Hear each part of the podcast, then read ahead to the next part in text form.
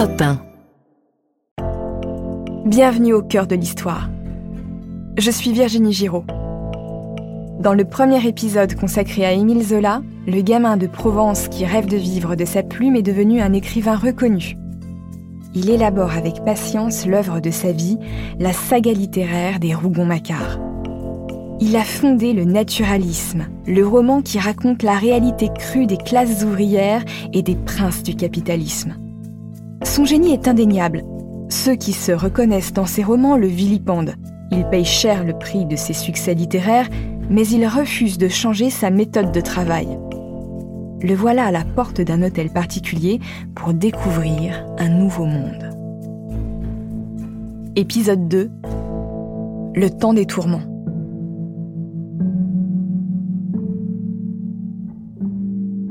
Nous sommes à Paris un soir de 1880. Zola pénètre dans un salon d'un hôtel particulier du boulevard Malesherbes. Une dame l'accueille. La peau pâle, les yeux bleus, une incroyable chevelure fauve, un décolleté pigeonnant, une taille de guêpe, des hanches rondes. La beauté magnétique de Valtesse de la Bigne fait tourner bien des têtes. Elle est l'une des plus grandes courtisanes de Paris. Zola n'a pas l'habitude de fréquenter le demi-monde, c'est-à-dire l'univers de la prostitution de haut vol. Il ne va même pas au bordel, contrairement à son ami Maupassant qui y passe presque toutes ses nuits. Mais voilà, il veut écrire Nana, son roman naturaliste sur une courtisane, et comment écrire correctement s'il n'en connaît pas. Le salon de Valtesse est très prisé. On la surnomme l'Union des peintres parce qu'elle collectionne les œuvres de tous les peintres à la mode. Même Manet, que Zola apprécie tant, a fait son portrait. Un peu embarrassé, l'écrivain lui demande s'il peut voir sa chambre. La rousse culturelle s'en amuse. On paye très cher pour ça, mais elle veut bien faire un geste pour Zola s'il lui fait de la réclame dans son prochain roman. Alors, Valtesse de la Bigne lui ouvre gratuitement le Saint des Saints. Zola contemple enfin ce qu'il était venu voir. Le lit de Mademoiselle de la Bigne, avec sa balustrade dorée, son dais duquel tombent des rideaux veloutés, ses faunes grimaçants, ses couronnes tressées et cette parure de lit en velours vert clair, la couleur parfaite pour mettre en valeur la chevelure ambrée de sa propriétaire. Zola griffonne des notes. Pas un instant il ne songe à sauter sur le lit avec Valtesse. Il ne sera jamais un client de ce genre de fille. Depuis Berthe, son premier amour, il n'a pas varié d'un iota. C'est la misère qui pousse ces femmes à se vendre. Quelques semaines plus tard, il achève l'élaboration du personnage de Nana, un savant mélange de plusieurs courtisanes en vogue. Lorsque le livre paraît, Valtesse de la Bigne s'en procure un exemplaire qu'elle lit avec avidité. La description de la chambre de Nana vient enfin. Un lit comme il n'en existait pas. Un trône, un hôtel où Paris viendrait admirer sa nudité souveraine. Quand peu après la parution de Nana, Alexandre Dumas-fils demandera à Valtesse s'il peut visiter sa chambre pour le travail, elle lui répondra ce qu'elle regrette de ne pas avoir dit à Zola, qu'il n'en a pas les moyens. Grâce aux droits de Nana, Zola agrandit sa maison des Yvelines. Il fait construire la tour Nana dans laquelle se trouve son bureau.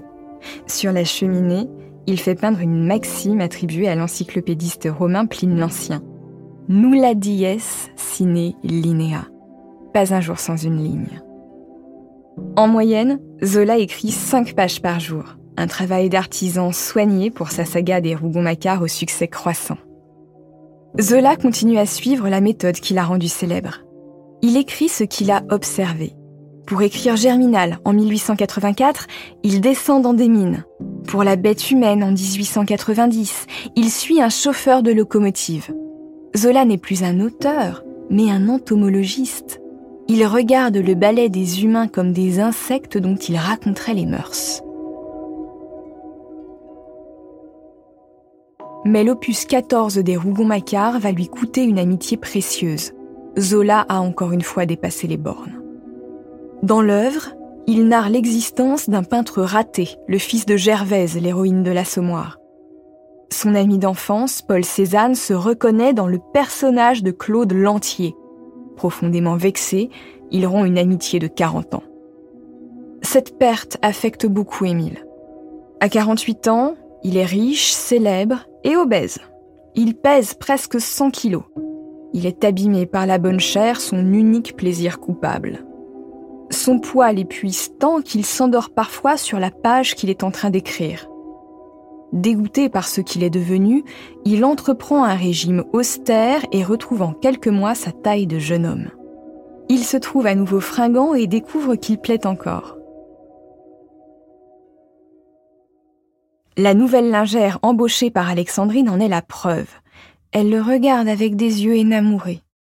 À 21 ans, Jeanne Rozerot est sous le charme de son maître, et réciproquement. Zola, qui n'a jamais payé une prostituée, installe Jeanne dans un appartement près de la gare Saint-Lazare. Il l'entretient comme une grisette, une concubine plus jeune et plus docile que sa femme. Jeanne lui donne en plus ce qu'Alexandrine lui a refusé malgré elle, 2 enfants, Denise et Jacques. Cette liaison secrète tourmente Zola. Il adore Jeanne, mais ne vit plus en adéquation avec ses hautes valeurs morales. Il est un homme adultère. Il ment continuellement. Ça le rend malade. La vérité éclate grâce à une lettre anonyme envoyée à sa femme en 1891. En 1893, Zola conclut la saga des Rougon-Macquart par le docteur Pascal. Le personnage éponyme, le dernier descendant des Rougon, qui est aussi son double littéraire, mène des recherches sur sa propre famille. Le bon docteur tombe amoureux de sa nièce, la jeune Clotilde, inspirée par Jeanne Rozerot, alors qu'Alexandrine se retrouve dans les traits de Martine, la vieille domestique et conduite par le médecin. Ce roman est un coup porté directement au cœur de l'épouse bafouée qui passe des mois alitée, victime de mélancolie. Un événement national va lui permettre d'expier ses péchés conjugaux grâce à l'encre d'imprimerie.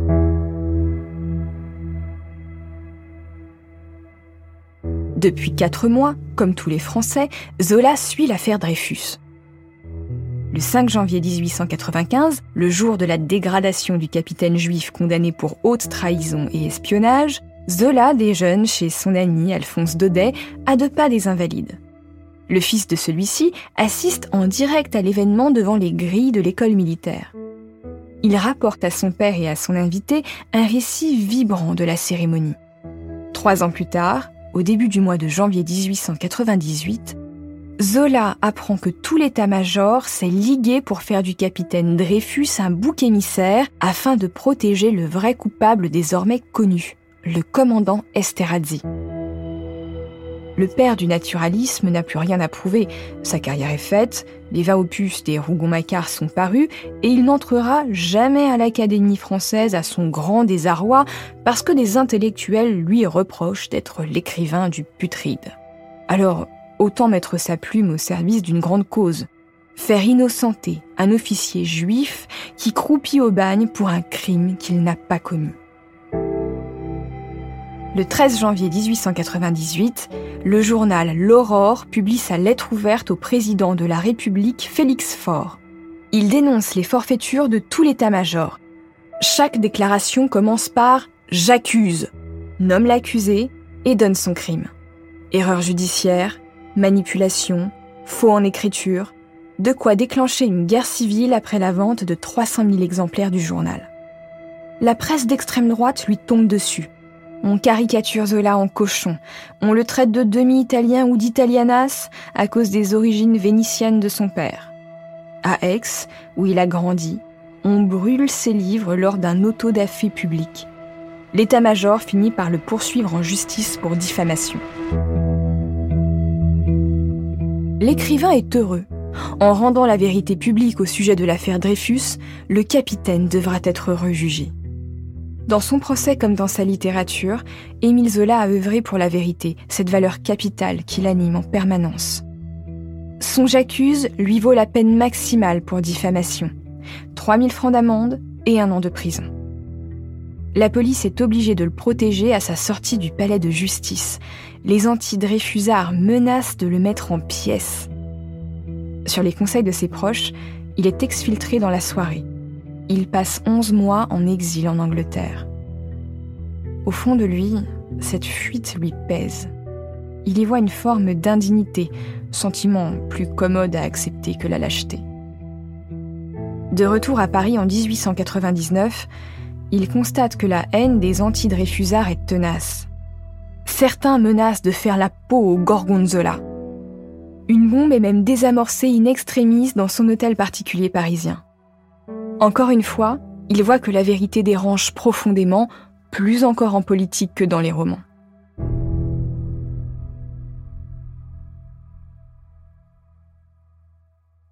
Le 29 septembre 1902, il quitte la maison de Médan pour sa demeure parisienne au 21 bis rue de Bruxelles.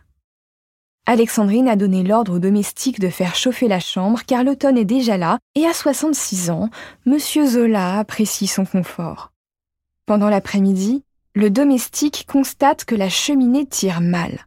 Il ferme la trappe et éteint les braises qui seront rallumées dans la soirée. Le couple Zola se couche. Dans la nuit, Alexandrine et Émile sont réveillés par deux fois à cause d'une sensation de malaise. La seconde fois, l'esprit embué, Émile se lève pour aller ouvrir la fenêtre et s'écroule aussitôt sur le sol. Alexandrine ne peut pas donner l'alerte, elle s'est évanouie. À 9h30 le lendemain matin, les domestiques, surpris de ne pas voir leur maître descendre au petit déjeuner, essayent d'ouvrir la porte. La chambre est fermée de l'intérieur. Effrayés, ils appellent la police qui l'enfonce. Les agents découvrent Zola allongé au pied du lit.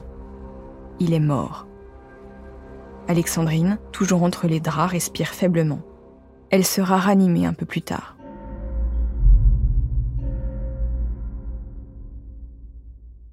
L'enquête prestement menée aboutit à un accident. Émile Zola est mort d'une intoxication au monoxyde de carbone. Très vite, une partie des Français émet des doutes. Zola était l'homme le plus détesté des nationalistes. Malgré cela, il est panthéonisé le 30 mai 1908.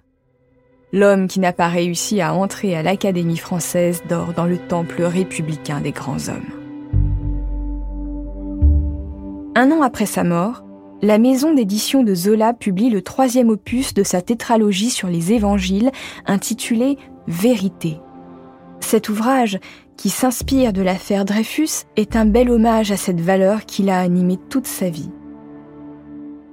Et d'ailleurs, la vérité sur sa mort a peut-être un lien avec cette affaire. En 1928, le ramoneur Henri Buronfosse aurait avoué à un proche avoir enfumé le cochon en bouchant la cheminée qui desservait la chambre de l'écrivain. Il l'aurait ensuite débouché le matin de sa mort avant les enquêtes de police. Ce proche aurait transmis le témoignage de Buronfosse à Jean Bédel, journaliste à Libération en 1953. Depuis, les historiens enquêtent au nom de la vérité chère à Zola. Buronfosse était un fervent nationaliste et un membre actif de la Ligue des Patriotes, une organisation d'extrême droite antisémite. On estime aujourd'hui que le ramoneur pourrait être l'assassin de Zola, mais la vérité nous échappe. Il n'y a qu'un romancier naturaliste qui pourrait faire de cette piste une vérité dans une fiction.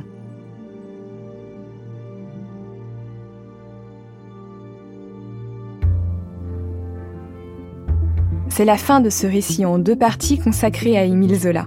Merci de l'avoir écouté. Abonnez-vous au Cœur de l'Histoire sur votre plateforme d'écoute préférée pour ne manquer aucun épisode et suivez-nous sur Twitter, Instagram et TikTok pour avoir accès à des contenus inédits. Au Cœur de l'Histoire est un podcast original Europe 1 Studio. Je suis l'auteur du récit que vous venez d'écouter. Cet épisode a été réalisé par Clément Ibrahim. Julien Tarot a composé les musiques originales et les musiques additionnelles. Kelly Decroix est chargée de la communication, Héloïse Bertil de la diffusion et Sidonie Mangin a créé l'identité visuelle d'Au Cœur de l'Histoire. À bientôt!